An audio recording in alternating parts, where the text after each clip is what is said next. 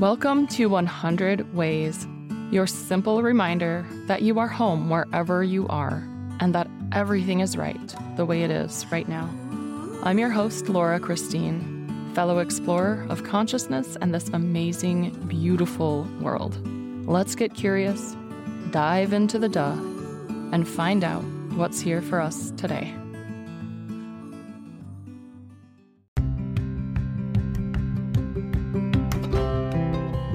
Welcome to 100 Ways. This is your daily exploration of self and soul. I'm your host and fellow explorer, Laura Christine. Let's dive in and find our way home. Good day, my friend. I am going to give you a little bit of a, I don't know if it's a teaser or a preview, but I want to prepare you for something that's coming. A lot of people are following my travels. I've been traveling for over a year, visiting friends, not really having a solid plan, simply going where my soul is leading me and experiencing the things that I apparently need to experience, meeting the people I apparently need to meet, and all around having a very challenging and exciting time and fulfilling and enriching. It's been beautiful. I recently sat down in Bennington, Vermont with somebody who I had just met, but had a really entertaining story about traveling through India and Nepal on sort of a spiritual discovery journey. I cannot wait to share this with you. I love traveling. I love experiencing new things. And while many people like to live vicariously through me, I also like to live vicariously through others who are experiencing cool things in the world. So I flew into Delhi, and the only plan that I had was that I had a flight out of Delhi four months later. I was like, yeah, I could go to a monastery or something, but if I could find a really nice street somewhere that I could meditate on, that might be what I'm going for. So that's going to come. Be patient.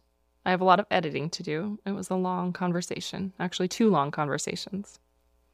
Today, I'd like to talk to you about pain and suffering. This is coming to you because I wrote in my journal yesterday morning, April 10th, about it. And I don't know why, but it's what came to me. And this is one of the days where I'm going to read to you from my journal. And I'd love to have this conversation with you. What are your thoughts?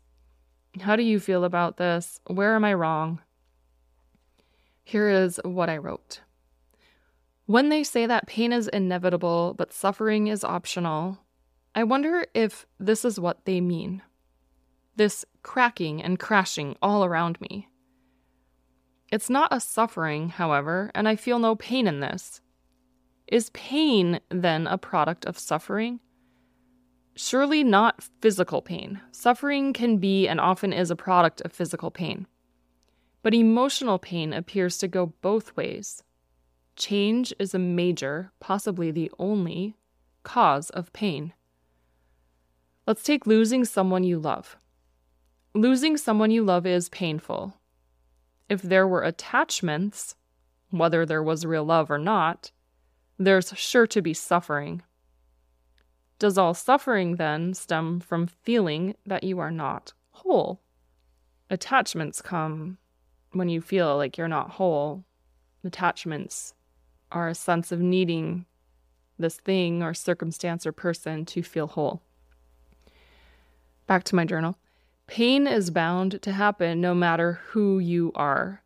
Suffering may or may not be optional. I'm not sold on that yet. And is the avoidance of suffering a worthy cause? Doesn't avoidance cause suffering also? Do we strive to never suffer? Or recognizing the waves, ride them through everything. It feels like riding through would dissolve suffering. I met a woman who said that rather than trying to avoid or push away her anxiety, she's beginning to embrace it, to have tea with it. I told her she better watch out because if she starts enjoying tea with her anxiety, pretty soon she won't have any anxiety to have tea with anymore. She was pretty sure she'd be holding on to it though, Anxiety wasn't going to go anywhere. I mean, it is hers, so why would she let go of that possession? What worse thing might come fill its space if she were to let it go? At least she can control this thing she owns. What's that Elizabeth Gilbert quote? It's something like, You didn't want to give up control, but you never had control. You had anxiety. This um, little story is a case in point. So, is anxiety suffering? It is to me, but suffering is probably very subjective. Who am I to say what suffering looks like for any other? All I can do, I suppose, is be home as fully and often as I can. At home, for me, there is no suffering. How about you? What's your relationship with suffering? I invite your emails and your messages. Please state your name, where you're from, and what you think. The link to do so is after the music starts. I would also like to take a moment to let you know that I would invite you to buy me a coffee. I have an opportunity for you to contribute to this community and keep this podcast going. It does take a long time to create it, a lot of heart and energy, and I absolutely love it more than anything. If you're finding value in it and you have the calling within you to support creators like myself, you can go to buymeacoffee.com slash 100 100 ways and contribute in whatever way that calls to you. I also have readings available on there numerology or tarot or rune readings. Rune is kind of my specialty, being a Viking descendant. But I love it all. It's all beautiful and good. So again, buymeacoffee.com slash 100 ways. It would be an absolute pleasure to receive from you and an honor as well. Thank you so much for considering. Until next time, I am sending you all the love and then some more. We will talk tomorrow. Thank you for exploring with me today. I would love to continue this conversation with you. We can do that at laurachristine.us. You'll find contact in the menu, or you can go to laurachristine.us slash contact and you'll be taken right to it. Let's dive in a little deeper and see how fully we can flow with the duh.